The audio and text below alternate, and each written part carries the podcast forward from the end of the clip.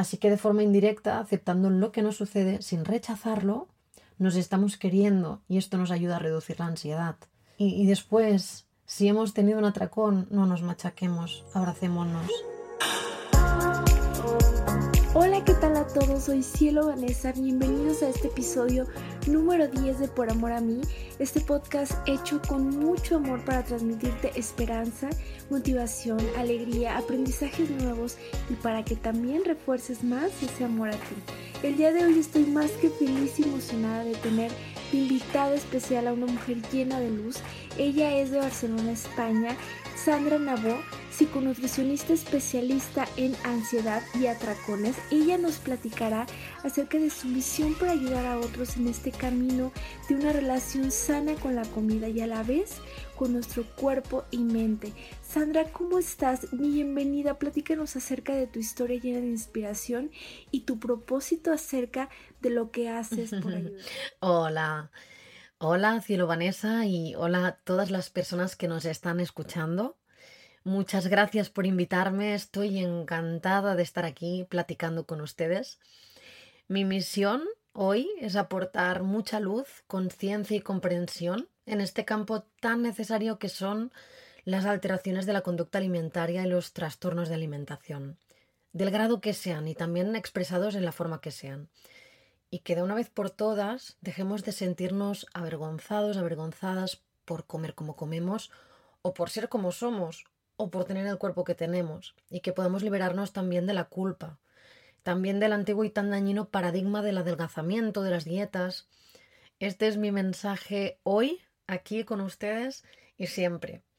Quiero de verdad ayudaros a conectar con la fe de que sí se puede superar de que sí podemos llegar a amarnos, a amar nuestro cuerpo, pero no como nos han contado, ni tampoco vamos a conseguir amarnos cambiando nuestro cuerpo, y tampoco querer implica poder.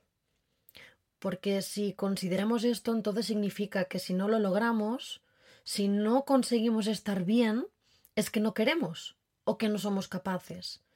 Y no es así. Somos realmente capaces tenemos el potencial y los recursos, todos los recursos que necesitamos para conseguir aquello que queremos, evidentemente dentro de un marco de realidad, ¿sí? Pero si no lo logramos, no es que no seamos capaces, sino que quizá no estamos tocando las teclas necesarias o no estamos realizando el abordaje necesario. Entonces, ¿por qué hago este trabajo y por qué estoy aquí? Para mí lo importante es que eh, es lo que yo hubiera necesitado y lo que yo hubiera querido encontrarme, que es alguien que explicara lo que yo explico, lo que yo divulgo, ¿sí? Porque yo viví gran parte de mi vida con problemas de salud, eh, salud en general, salud física, mental también, una autoestima muy, muy debilitada, alteraciones metabólicas, endocrinas, hormonales en especial, lo que viví fue un síntoma que marcó realmente un antes y un después en el rumbo de mi vida y en especialmente en mi futuro profesional. Fue la bulimia, es un trastorno de alimentación. Y todos estos problemas de salud me llevaron a ir de médico en médico, pero lo único que obtenía era soluciones temporales. De hecho, me dieron el alta de la bulimia, pero aún seguí con obsesiones, con adicciones también, con conductas autodestructivas, alteraciones con el estado de ánimo. Y esto con el tiempo me llevó a iniciar un proceso de autoconocimiento, hacer terapia y también investigación de forma autónoma.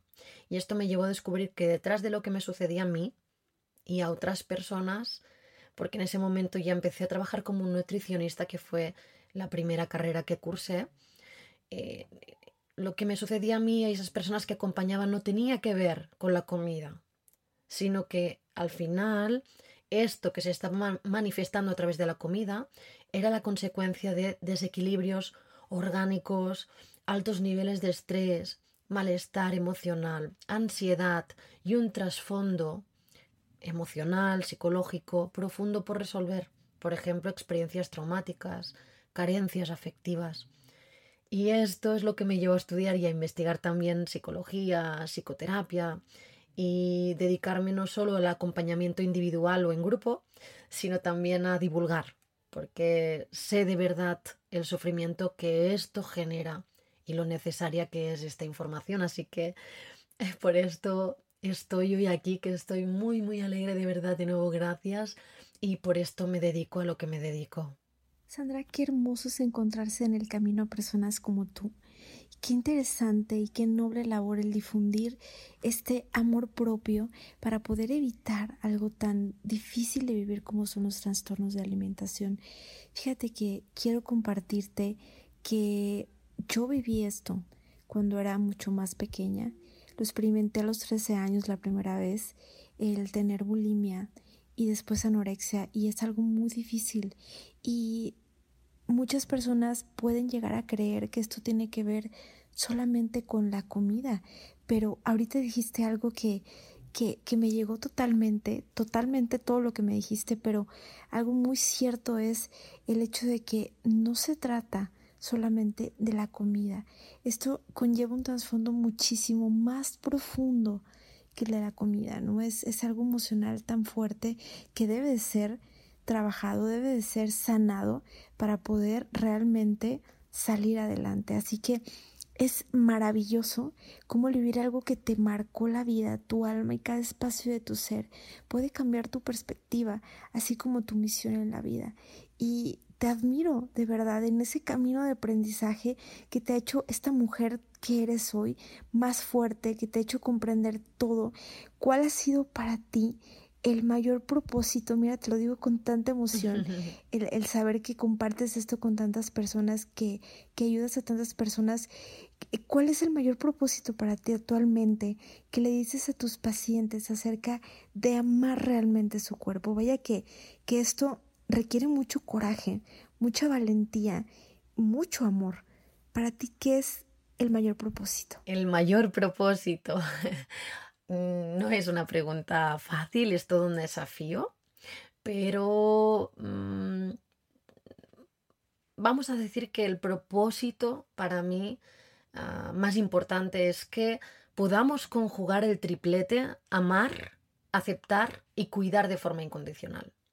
Amar nuestro cuerpo, por ejemplo, tal y como es, y esté como esté en cada momento.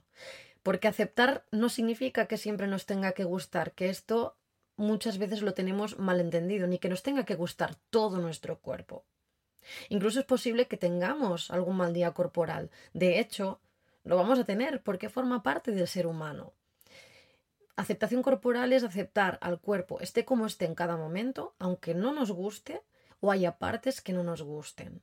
Y me explico. Decirnos a nosotras mismas, acepto el hecho de que tengo un cuerpo grande, acepto el hecho de que tengo una relación alterada con la comida, no significa que nos guste ni tener un cuerpo de talla grande, ni comer como comemos, ni que tampoco lo aprobamos, pero tampoco lo desaprobamos. Aceptamos que existe, aceptamos que esto es una realidad, lo sabemos, quizá no nos gusta, pero la magia es que cuando aceptamos esto, dejamos a un lado los juicios de valor hacia nosotras, hacia lo que nos sucede, y solo desde este lugar podemos hacer frente a la situación, podemos afrontar la realidad con todo lo que está en nuestras manos, tener una perspectiva más real y objetiva de lo que podemos y no podemos hacer en este momento o siempre. Y amar y cuidar están relacionados. De hecho, son verbos, no sustantivos, y uno, un verbo no existe sin el otro. No podemos cuidar sin amar, ni viceversa. Y mm, es importante también que maticemos que no son al final metas o propósitos, aunque lo planteemos así, sino que realmente son un camino a transitar, no son metas a conquistar. Ya lo dijo Machado, Antonio Machado, grande, que caminante no hay camino, se hace camino al andar. Por eso uso esta metáfora en mis redes sociales y elegí el nombre de caminantes a las personas que me siguen. Igual que un proceso de autoconocimiento para sanar la relación con la comida, cualquier proceso de este tipo es un camino y se hace camino al andar. No es un camino hecho, no es un camino asegurado, ni tampoco está bajo nuestro control. Tampoco se empieza el lunes, ¿no? Aquello de el lunes empiezo. No. tampoco se termina un miércoles, sino que lo construimos a cada paso, día tras día.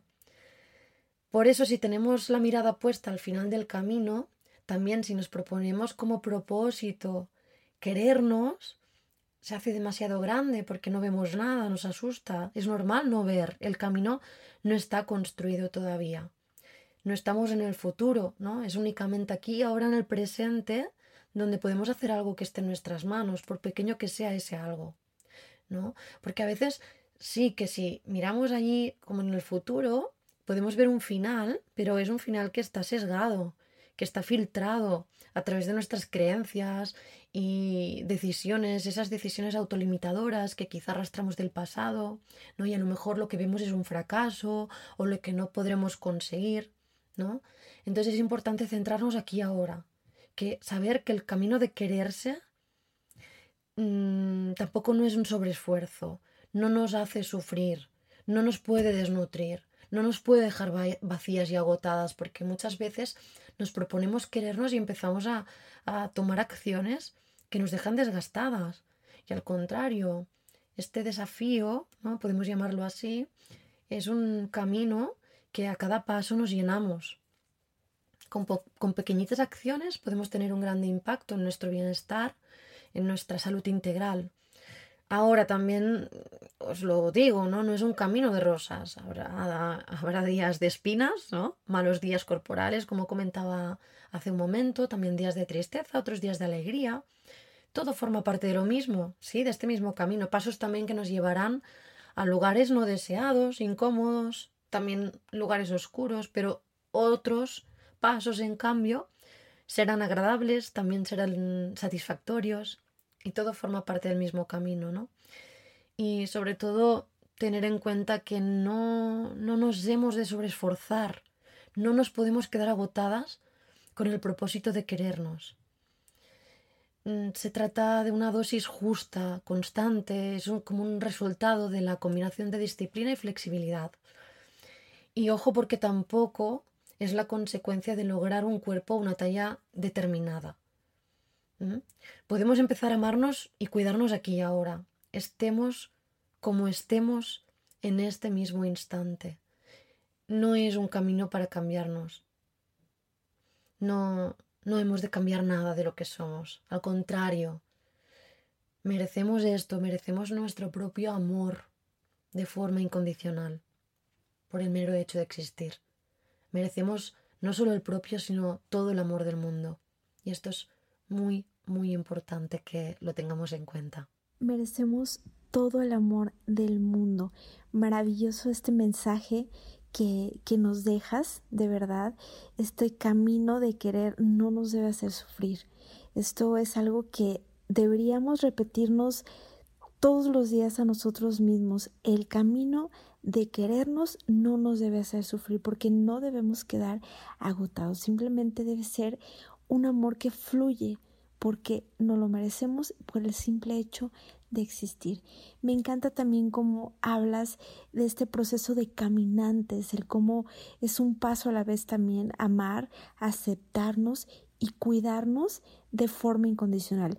Y también de manera en que nos enfoquemos en el hoy, en el presente, porque, sabes, Sandra, a veces pensamos demasiado en el futuro y el pensar en el futuro nos agobia, nos cansa mentalmente de mil maneras. Entonces, el enfocarnos en el hoy, enfocarnos en trabajar por nosotros hoy, sin buscar ese cuerpo perfecto, porque el cuerpo perfecto ya lo tenemos y radica y está en nuestro corazón. Y cuando nos amamos de manera incondicional, el físico, lo demás, está de más, porque ya somos perfectos hoy todo esto me encanta, me encanta hablar contigo y, yo quiero preguntarte algo, algo que, que sucede aquí y en todo el mundo. ¿Cuál crees que sea actualmente el problema mayor en los jóvenes, en las personas de todas las edades también, para aceptarse a sí mismos y amar realmente su cuerpo? Porque sucede mucho que en redes sociales nos nos lastimamos también al ver cuerpos que parecen perfectos cuando realmente la vida real no es así. Entonces, esto está comprobado que afecta mentalmente a muchas personas y yo quisiera saber para ti que tratas con pacientes, ¿cuál es el problema mayor para aceptarse a sí mismos y amar su cuerpo, Sandra? Hmm. Una pregunta realmente necesaria y a la vez que difícil también de responder. Voy a intentarlo. Mira, yo creo que con la juventud de hoy en día realmente coexisten dos grandes problemas y que además están interrelacionados entre sí, que pueden agravar o ser un factor de riesgo para un trastorno del comportamiento alimentario, para una falta de autoaceptación, una baja autoestima. Tenemos por un lado la sustitución de la conexión humana, que es sanadora y reguladora, por la tecnología, que lo usamos al final como un sucedáneo, ¿no? y cada vez más.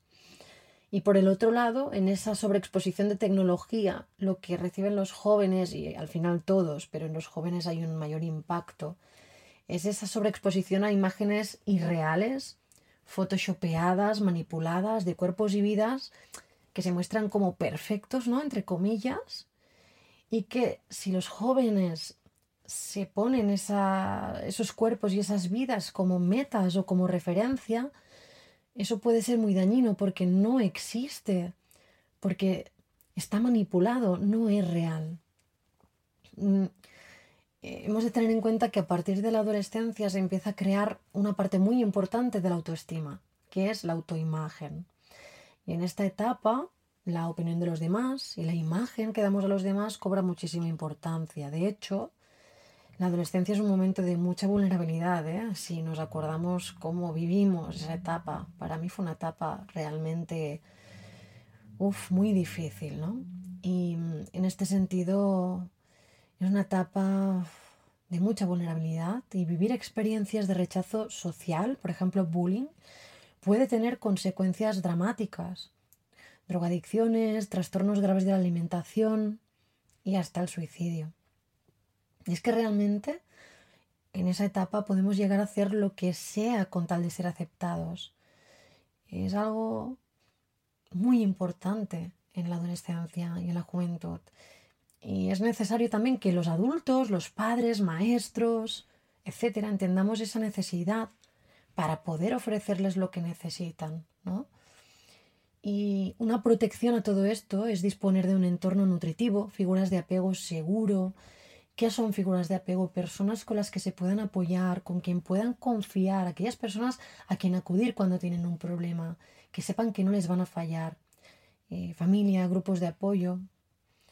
Una protección es haber crecido en una familia emocionalmente sana, con respeto y amor, una crianza, una educación respetuosa y amorosa, porque realmente todo lo que escuchamos, vemos, nos dicen y el modo en el que nos tratan durante los primeros años de nuestra vida y adolescencia realmente nos deja una profunda huella. Es importante que lo tengamos en cuenta, ¿no? Y nuestra autoestima se forja durante nuestra primera infancia y, se forja en el hogar. Y en gran medida realmente viene determinada en función de cómo vivimos y del afecto que recibimos en el entorno familiar en esa etapa. De hecho, de algún modo podemos llegar a decir que nos querremos y tendremos la percepción de ser queridos por cómo nos hemos sentido tratados y queridos por nuestros padres o por las figuras parentales cuando éramos niños. Y ojo porque aquí sobre todo es muy importante que lo recibamos tal y como es y que no estamos juzgando ni culpando a nadie. Es simplemente una explicación de una realidad y las consecuencias que tiene eh, haber vivido ciertas experiencias, pero siempre bajo la premisa, cielo Vanessa, esto es muy importante y todas las personas que me estén escuchando en estos momentos, que todos hacemos lo que podemos con lo que tenemos y todos venimos de historias, todos hemos tenido padres, nuestros padres han tenido padres y ahí iríamos tirando del hilo sin fin, ¿no? Entonces, sin culpar a nadie, pero sí explicando, ¿no? Y, es una realidad que dependiendo de lo amoroso y consciente que haya sido este entorno en nuestra infancia, realmente así seremos y nos trataremos a nosotras mismas y a los demás. Al menos hasta que hagamos terapia, ¿no? Hasta que nos demos cuenta y, hagamos un proceso de autoconocimiento, de crecimiento personal esto después, claro que se puede cambiar. El amor que recibimos de nuestros padres, así resulta ser vital para el desarrollo de nuestra autoestima. Y si no hemos recibido el afecto necesario o si lo hemos recibido pero a veces lo recibimos también por una parte y por la otra también recibimos críticas, castigos, ausencias, desvalorizaciones y eso nos lleva a desarrollar una gran inseguridad. Es una inseguridad interna que muchas veces se manifiesta en lo externo o intentamos desarrollar estrategias de automejora, cambiar nuestro cuerpo para mm, paliar esa inseguridad, ¿no? sentirnos más seguras, pero al final todo es interior, aunque lo tratemos de compensar con el exterior. Eso sí, como he dicho antes, ¿eh? es muy importante esto. La buena nueva, por suerte, eh, esto no quiere decir que estemos condenadas a vivir así para siempre. ¿eh? De hecho, según el psicólogo Antonio Bolinches, dice que existe una rotunda evidencia empírica que demuestra cómo muchas personas, sí, que han crecido sin esta necesidad básica durante la niñez, son capaces de desarrollar una buena autoestima en la, en la etapa adulta, ¿sí? Y yo soy testimonio de ello diariamente con las personas que acompaño. Así que, que todas las personas que nos estén escuchando ahora mismo, que sepan que esto, esto se puede trabajar y podemos desarrollar una buena autoestima, una buena autoimagen, hayamos tenido la vida que hayamos tenido. A veces nos condenamos a nosotros mismos creyendo que por el hecho de haber crecido de alguna mala manera, ya siempre va a ser así. Y, es realmente bonito saber que, que esto puede ser trabajado, que esto puede ser superado, pero que se necesita la voluntad de hacerlo y que por supuesto, sin importar la historia que tengas, mereces ser feliz, porque todos tenemos una historia que contar. Y es difícil el autoconocimiento, el poder realmente decir, esta es mi historia, este soy yo, pero a pesar de todo ese dolor, yo merezco ser feliz, a pesar de toda esa vulnerabilidad que pudo haber pasado en mi adolescencia, en mi infancia, todas esas inseguridades, todo esto, a pesar de eso, merezco ser feliz. Y hay personas que, que creen que por tanto dolor que han vivido en su vida no merecen esa felicidad, pero vengo aquí yo también a decirles que merecen toda esa felicidad, hoy, mañana y siempre, y que cada día es una esperanza más para buscarla y para encontrarla.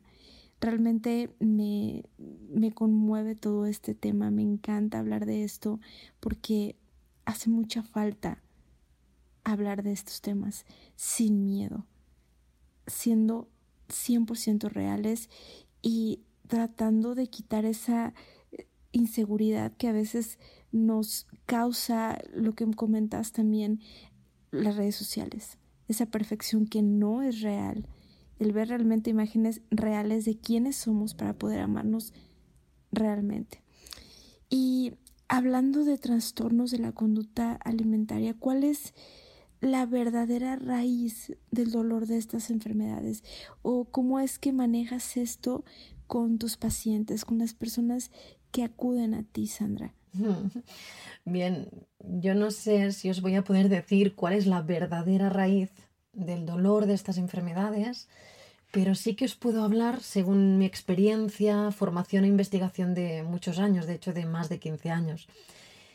Y os cuento que para mí las alteraciones de la conducta alimentaria, los trastornos de la conducta alimentaria no son problemas en sí mismos, sino que son síntomas que parten de desajustes internos o de necesidades específicas en un plano personal más profundo. Es decir, no son problemas externos, aunque los veamos así, ¿no? Sino una manifestación externa de problemas, yo pongo, si ahora me vierais estaría haciendo las comillas con los dedos, o desequilibrios internos. Digo entre comillas porque yo no veo problemas, sino siempre oportunidades. ¿sí?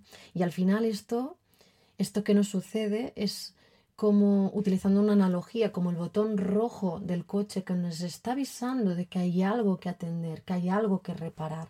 ¿sí? Entonces, al final es una oportunidad, no es un problema, porque es una oportunidad para sanar.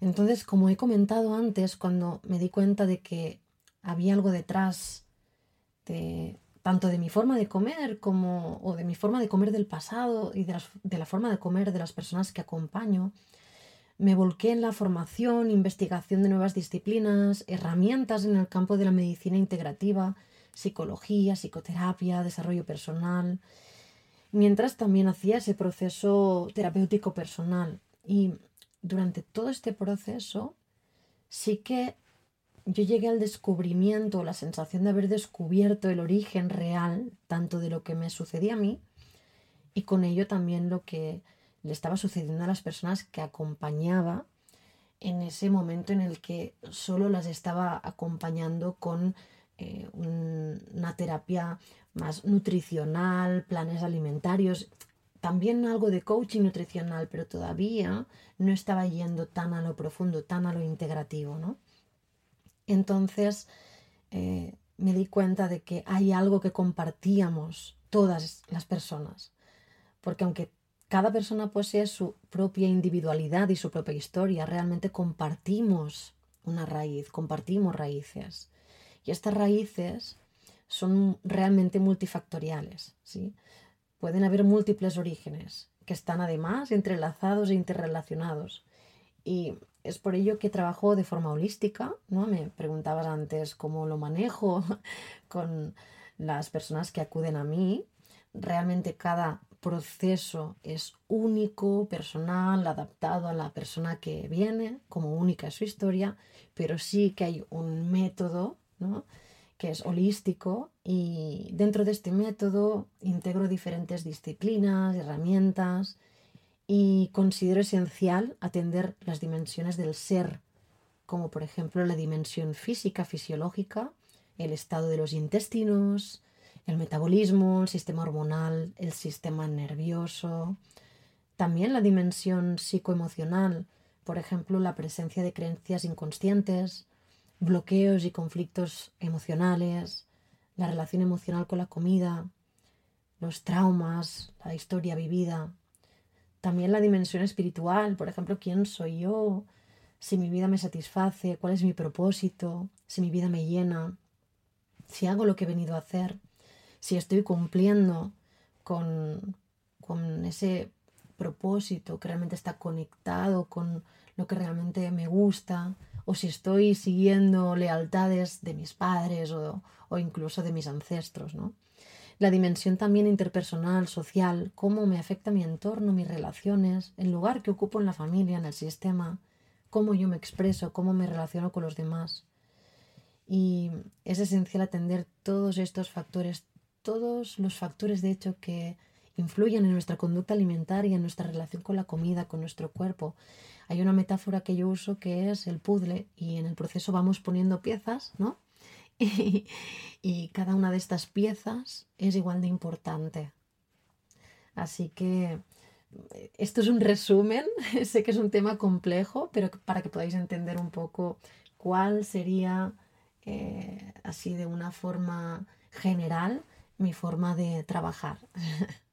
Quisiera saber qué consejo le darías a una persona que esté pasando un momento de ansiedad para poder superar y trabajar más su relación con la comida y con sus atracones. Qué importante también esta pregunta, Ciro Vanessa.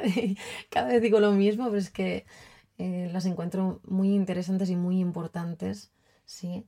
Entonces, en primer lugar, sí que a mí me gustaría mm, contaros que no hay una pastilla milagrosa, no hay un remedio milagro para aliviar la ansiedad en un momento puntual. ¿sí? Ahora vamos a ver por qué. Y también me gustaría explicar que la ansiedad y el impulso por comer en realidad son irracionales y es consecuencia de un nivel elevado de estrés y de activación fisiológica. De hecho, en general, cuando de repente sentimos ese hambre impulsivo, repentino de comer algo determinado, lo que hoy en día le llamamos hambre emocional, ¿no? Que ya hoy en día se conoce bastante, o al menos ya hay mucha divulgación sobre las diferencias entre el hambre fisiológico y el hambre emocional, ¿sí? Eh, entonces, cuando sentimos ese impulso, que es algo que viene de repente, que es muy abrumador, ¿sí? lo probable es que estemos intentando inconscientemente de evitar sentimientos o emociones difíciles de gestionar o, que ni tan siquiera sabemos que estamos sintiendo. No, no, las podemos ni identificar, simplemente sentimos un malestar y lo que estamos es activadas, cuando digo activadas es como una sensación interna de una olla express, ¿no? que yo lo llamo una olla estrés, estresadas, es como un modo de supervivencia. Y también de igual modo, si hemos vivido experiencias traumáticas, ¿no? Es como que tenemos el vaso lleno y cualquier gota nos desborda. A veces, quizá algunas de las personas que nos están escuchando han sentido que maneja el estrés diferente que otras personas, que tiene poca tolerancia al estrés. Y esto puede ser si hemos vivido experiencias muy dolorosas, traumáticas y llevamos una carga, llevamos ese vaso lleno y con cualquier cosa que decimos, pero ¿cómo puede ser que con esta tontería de repente yo haya saltado así o de repente tengo un atracón y pero si no me ha pasado nada, no me ha pasado nada grave, ¿no? Entonces podemos verlo como esa gota que ha colmado el vaso de algo que es un vaso que llevamos lleno de hace mucho tiempo, ¿no? Y es la eh, baja tolerancia al estrés. Entonces, nuestro cerebro primitivo, que es el cerebro de supervivencia, toma el control y la capacidad de reflexión y raciocinio que provienen de una parte de nuestro cerebro que es el córtex, la parte de la corteza frontal, y es el cerebro que nos distingue de otros animales, eh, esta parte se apaga. Hay lo que se le llama un secuestro amigdalar. Y esta corteza prefrontal, la parte del cerebro que se encarga de esto, de pensar, de, poder acceder a nuestros recursos cognitivos, se desactiva. Entonces, eh, esto sucede en especial en momentos de mucha tensión, mucha activación. No podremos entonces pensar, no podremos racionalizar, no podremos planificar, no podremos eh, decirnos, bueno, ¿qué es lo que me va a ir mejor? No podemos parar. No podemos parar en esos momentos, ¿no? Es más, Mm, puede ser incluso perjudicial, ¿no? Eh, pensad una cosa, ¿no? ¿Para qué pensar si hay que actuar, ¿no? Como respuesta de supervivencia. Esto es lo que eh, decide, ¿no? De una forma inconsciente nuestro cerebro de supervivencia. ¿Para qué pensar, ¿no? Si lo que hay que es que actuar. Entonces, por eso se apaga esa parte de nuestro cerebro de pensamiento. Y si intentamos hacer otra cosa, si intentamos pensar, aún nos estresamos más. Y el estrés, al final, es lo que está generando ese impulso por comer, ¿no? Ahora, lo que sí podemos hacer en un momento así de mucha ansiedad, ¿vale? Ahora ya sabiendo qué es lo que es, es tratar de regularnos. ¿Qué podemos hacer cuando estamos con esa agitación, con esa ansiedad? Podemos hacer alguna cosa intentar respirar profundo, intentar usar todo aquello que nos vaya bien para regularnos y para calmarnos, ¿no? Eso sí, hemos de pensar que no podemos aprender a navegar en un naufragio. Y si está siendo el impulso muy, muy, muy, muy intenso, esto lo tendremos que ir aprendiendo después.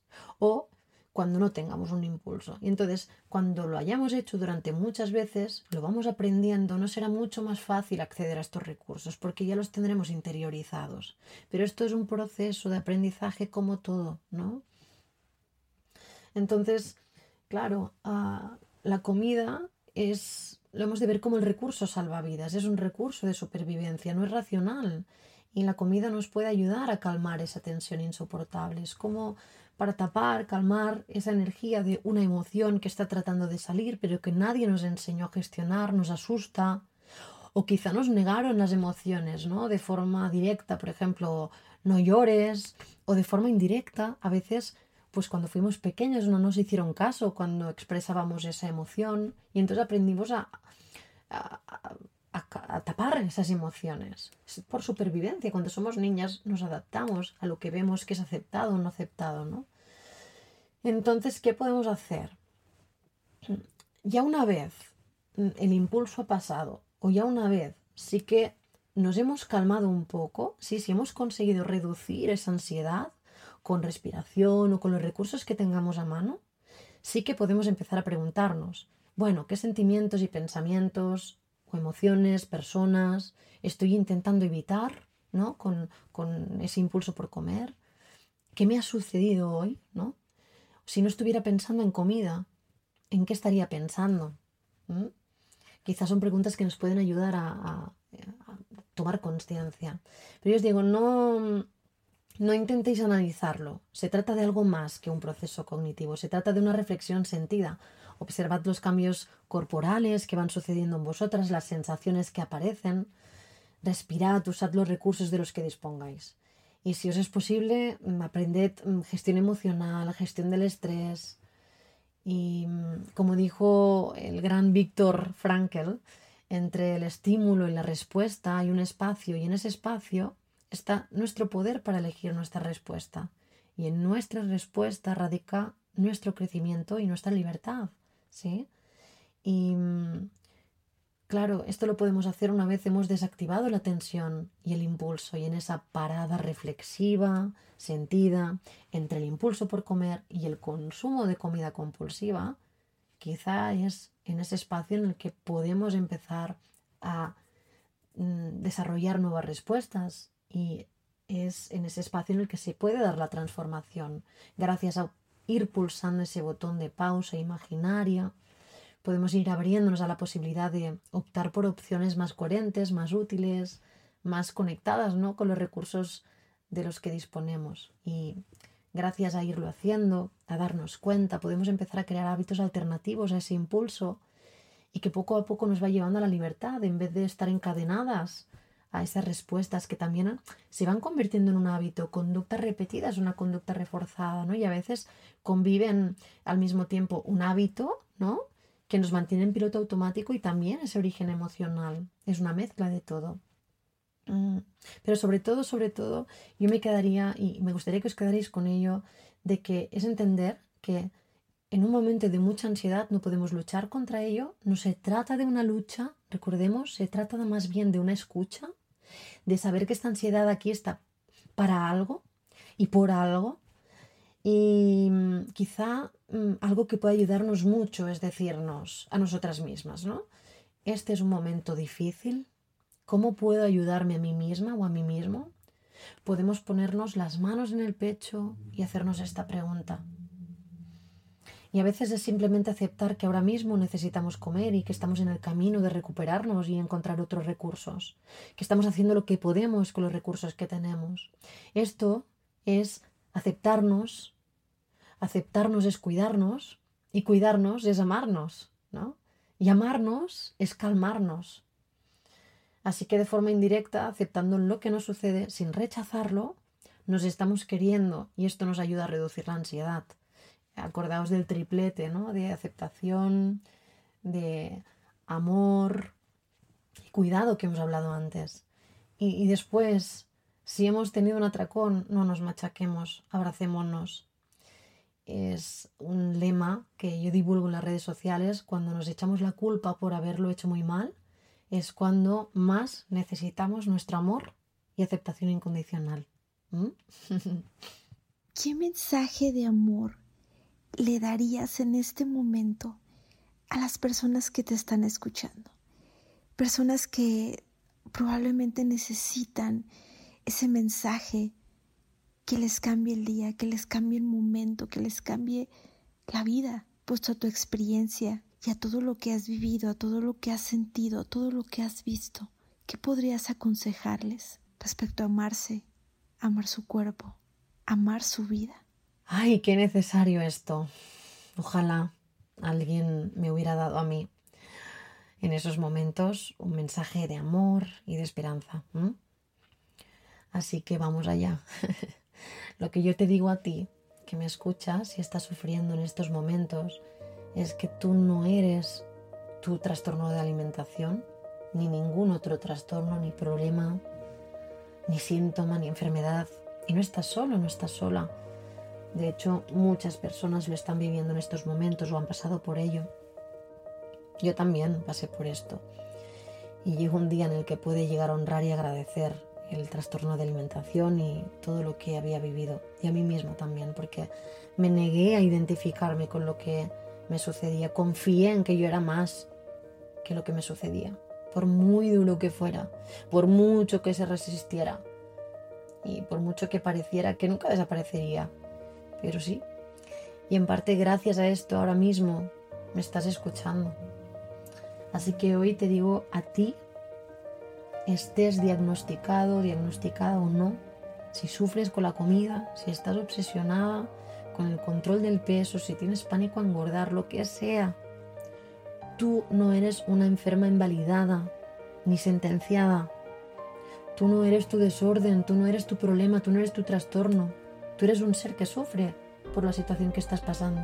Y puede que te hayan dicho que eres X. Eres una anoréxica, un bulímico, eres... Pero no, no lo eres.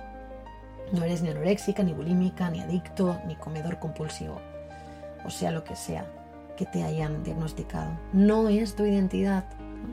Te sucede algo quizá desde hace tiempo, poco, mucho o incluso toda la vida. Pero estás siendo. Hoy, esto aquí ahora. Pero no por ello vas a estar así siempre. O eres esto o así. La realidad es que se manifiesta un síntoma en ti. Y es la única y mejor manera que encontraste en la infancia seguramente para sobrevivir en un entorno hostil. Y es la única y mejor manera que has encontrado para canalizar los conflictos que te atormentan. Quizá no recuerdes ni lo que te ha pasado. Lo más probable es que no hayas podido expresarlo con palabras. Quizá incluso te las has tenido que tragar. Y puede que el cuerpo entonces no para de gritar. El vómito, por ejemplo, puede estar expresando lo que el cuerpo necesita ser escuchado. De igual modo, la compulsión, el atracón o la otra cara de la moneda, que es la restricción con la comida. Y a veces quizás has pensado que es innecesaria, dañina y autodestructiva tu conducta. Quizá también los que te rodean lo piensan, pero por favor, recuerda lo que te acabo de decir. Esto es lo mejor que has podido hacer hasta ahora y créeme que si pudieras hacer otra cosa, lo harías. Por esto no hay nada malo en ti. Créeme, al contrario. Hazme el favor y háztelo a ti, no te culpes. No eres lo que te sucede ni lo que llevas viviendo, sufriendo tantos años, sin encontrar la cura quizá. Pero ni te lo has buscado, ni lo has elegido, ni estás así porque quieres, ni eres la culpable. Pero quizás aún lo más importante, ¿eh? lo que te sucede no es incurable tú eres mucho más. Tú eres un ser completo, digno de amor, respeto, aceptación, con un inmenso potencial lleno de recursos y capacidades que has tenido que hacer frente a las adversidades como has podido. Y puedes salir de esto. Así que sí, yo te digo sí, sí, sí, sí, es posible recuperarnos de un trastorno alimentario sí es posible recuperar la confianza con la que llegamos al mundo, porque llegamos con confianza y con amor. Sí es posible que nuestro cuerpo se convierta en un lugar seguro y acogedor para nosotras, estar en paz con la comida, que el mundo sea un lugar amable en el que podemos evolucionar. Es posible llegar a ser nuestro propio refugio. Así que deseo que puedas conectar con ese sí a la vida, atreverte a ser, a conectar con tu verdadera naturaleza, con el gran potencial, luz y amor que hay en tu interior. Y que ni la edad, ni el tiempo, ni las circunstancias, ni un pasado traumático, nada de esto tiene por qué privarte de ser quien has venido a ser, ni de disfrutar de ti en toda tu totalidad. Así que este es mi mensaje de amor y ahora mismo estoy muy emocionada. Porque también se lo he dado a mi niña y adolescente interior. Y espero de verdad que os llegue. Gracias, gracias, gracias de verdad por este mensaje de amor que espero que llegue a muchos rincones del mundo para todas esas personas que en este momento necesiten escucharlo. Para todas esas personas que en este momento crean o se sientan incapaces de llegar realmente a amarse como se merecen. Este mensaje de amor, así como a mí me conmueve, así como me llena de, emoción el, el estarte escuchando, yo sé que va a llegar a las personas que lo necesitan, así que muchas gracias de nuevo y, y estoy también emocionadísima por tener tu libro en mis manos y quiero que le platiques a las personas que nos escuchan en este momento qué fue lo que te inspiró a escribir este libro, qué fue lo que te llevó a escribir estas páginas de este libro maravilloso, que estoy segura que también ha ayudado y ayudará a muchas personas. Platícame. Bien, lo que me inspiró a escribir el libro, mm, pienso que después de varios años de investigación, formación, lo que os he estado contando al crear mi método de trabajo para acompañar a las personas de forma holística y con el que a día de hoy acompaño a las personas a sanar el vínculo con la alimentación, con su cuerpo, con ellas mismas, a vivir en equilibrio. Eh, claro, una de las formas que encontré de ayudar y aportar luz a muchas más personas y no solo el acompañamiento individual y poder difundir toda esta información que consideraba importante porque ojalá ¿no? yo la hubiera tenido hace años, pues fue escribir este libro. Realmente cuando yo lo escribí, lo hice en cada momento dejándome sentir que era el libro que yo hubiera necesitado en esos momentos de mayor sufrimiento con la comida y con mi cuerpo.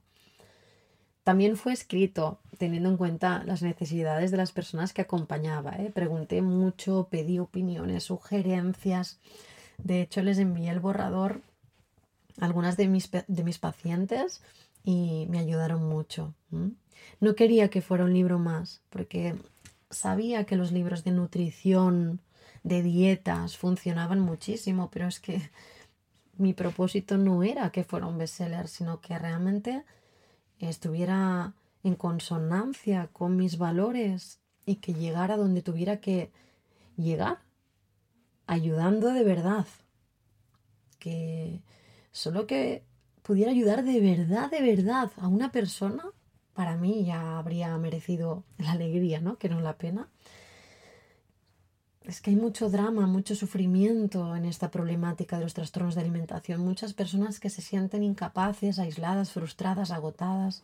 Por esto quería ayudar a cuantas más personas mejor, si era posible, ¿no?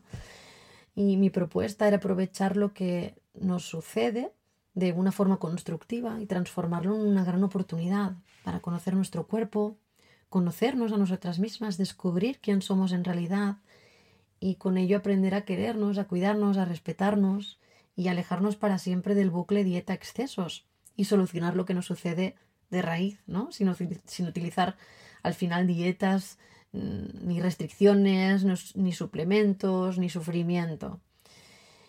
Y es, para esto es el libro, ¿no? Y mucha bibliografía que he utilizado para la investigación, para escribirlo y durante todos estos años, se habla del comer emocional y se proponen soluciones sencillas y aseguran que mm, hay una resolución permanente, ¿no? Solo abordando las emociones que nos provocan comer de forma compulsiva. Pero yo en la práctica me he dado cuenta de que no es tan sencillo. Como he dicho antes, la mayoría de las veces las raíces de lo que nos sucede son múltiples y son variadas, entrelazadas entre sí, orgánicas, dietéticas, psicoemocionales, psicosomáticas, endocrinas, espirituales, etcétera, ¿no?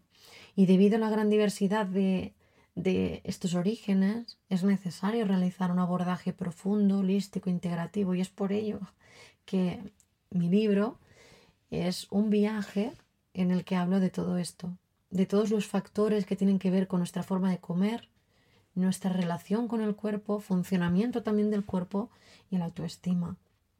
Y también aporto algunas herramientas para afrontar las dificultades de, de un proceso, los obstáculos que suelen aparecer, la sensación de recaer, la sensación de miedo también, que miedo al cambio. Y al terminar cada capítulo hay algunos ejercicios para que puedas consolidar el aprendizaje con la propia experiencia vivida y que no te quedes solo con la mera teoría. Y, y, bien, ¿qué nos podemos encontrar? Hay capítulos, hay unos, hay 12 capítulos y empieza con un viaje interior en el que hay una parte de mucha reflexión. En el segundo capítulo eh, animo a decir adiós a las dietas, al fin de una vida de sacrificio. En el tercer capítulo hablamos sobre el hambre, las compulsiones, los desajustes orgánicos. Y vamos así como profundizando cada vez más, ¿no? Es un viaje de la superficie hacia el interior. Hablamos también de lo que la comida tapa, cómo transformar nuestra relación con la comida, el inicio de la recuperación, también reconciliarse con la báscula, con el cuerpo. Hablamos también de lo que los kilos pueden esconder, las creencias, cómo nos limitan, cómo transformarlas. Hablamos de autoestima y autocompasión también, cómo transformar la relación con nosotros mismos. Y en, e, este capítulo precisamente hablamos de lo que hemos comentado con los jóvenes, ese origen del auto, de la autoestima, la autoimagen. Y ya a partir del capítulo 10 empezamos con una parte como más práctica. Eh, hablamos de hábitos alimentarios para equilibrar cuerpo y mente, cómo sobrellevar las dificultades y etapas del camino. Y hay una estación final que es una parte ya como más, más profunda, una reflexión, hay filosofía también, y doy la bienvenida a una vida, eh, a una vida, ¿no? En mayúsculas, eh, una vida de equilibrio, plenitud y libertad. Bien, y espero que os sirva mi libro porque ha estado, que lo escribí hace ya, pues hará unos, yo creo que ya van ah, cuatro, cuatro años. Ah, he tenido muchos aprendizajes, hay cosas evidentemente que cambiaría, pero creo que, podéis sacar mm, muchos recursos del libro.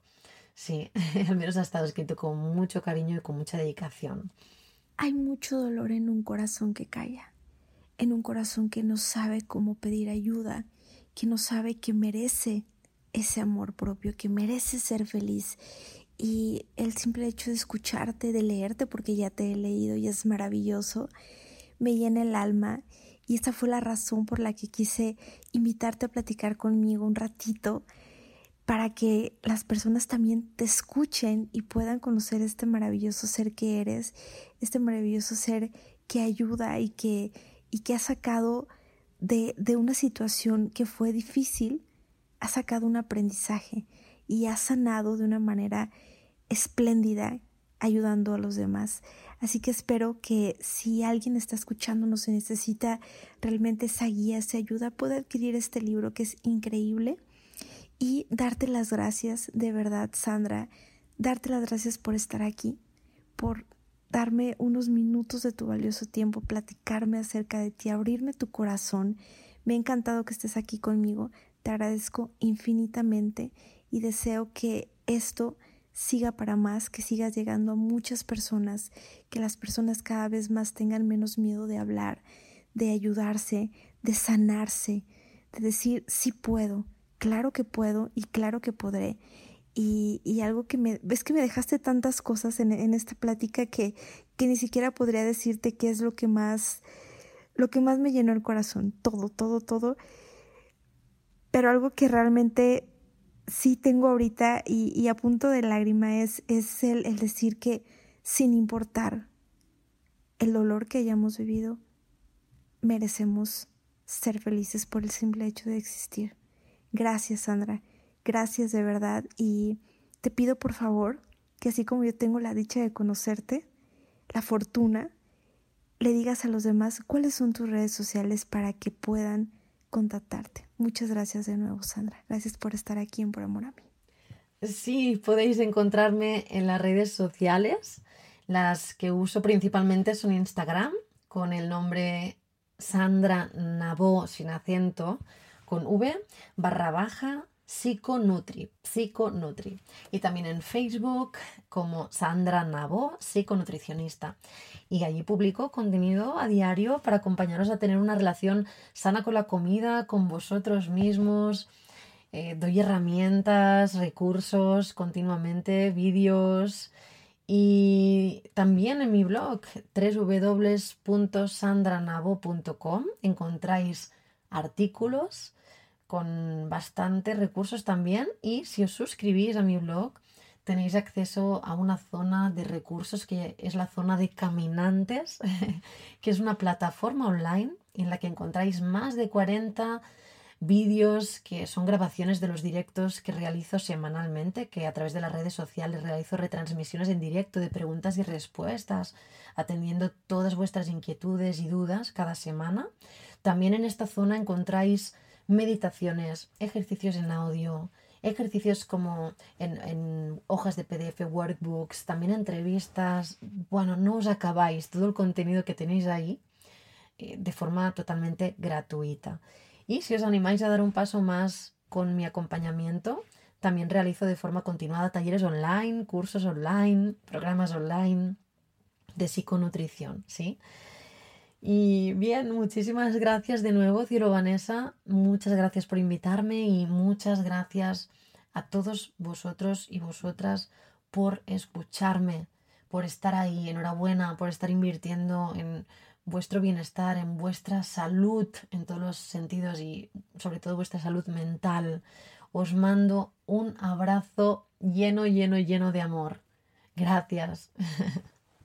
Gracias, Sandra Nabú, por estar aquí conmigo en este podcast, por abrirme el corazón, por ser toda una guerrera, por ser tan valiente al compartir tu historia y porque me encantan los finales felices cuando realmente te das cuenta que todo pasa por algo y vean qué es lo que está sucediendo ahora, que gracias a lo que ella vivió pudo guiar a otros, puede guiar a otros realmente en este camino porque los trastornos de alimentación afectan a muchas personas. En México tan solo afectan a 20 mil personas al año y las personas que sufren de anorexia y bulimia también sufren intentos de suicidio en este digamos, en este dolor tan interminable que es el no saber cómo poder luchar contra su mente. Entonces, de verdad, este tema es importante y hay que hablarlo, hay que tratarlo, no hay que callarlo porque debe dejar de ser un estigma, porque afecta a niños, afecta a adolescentes, afecta a adultos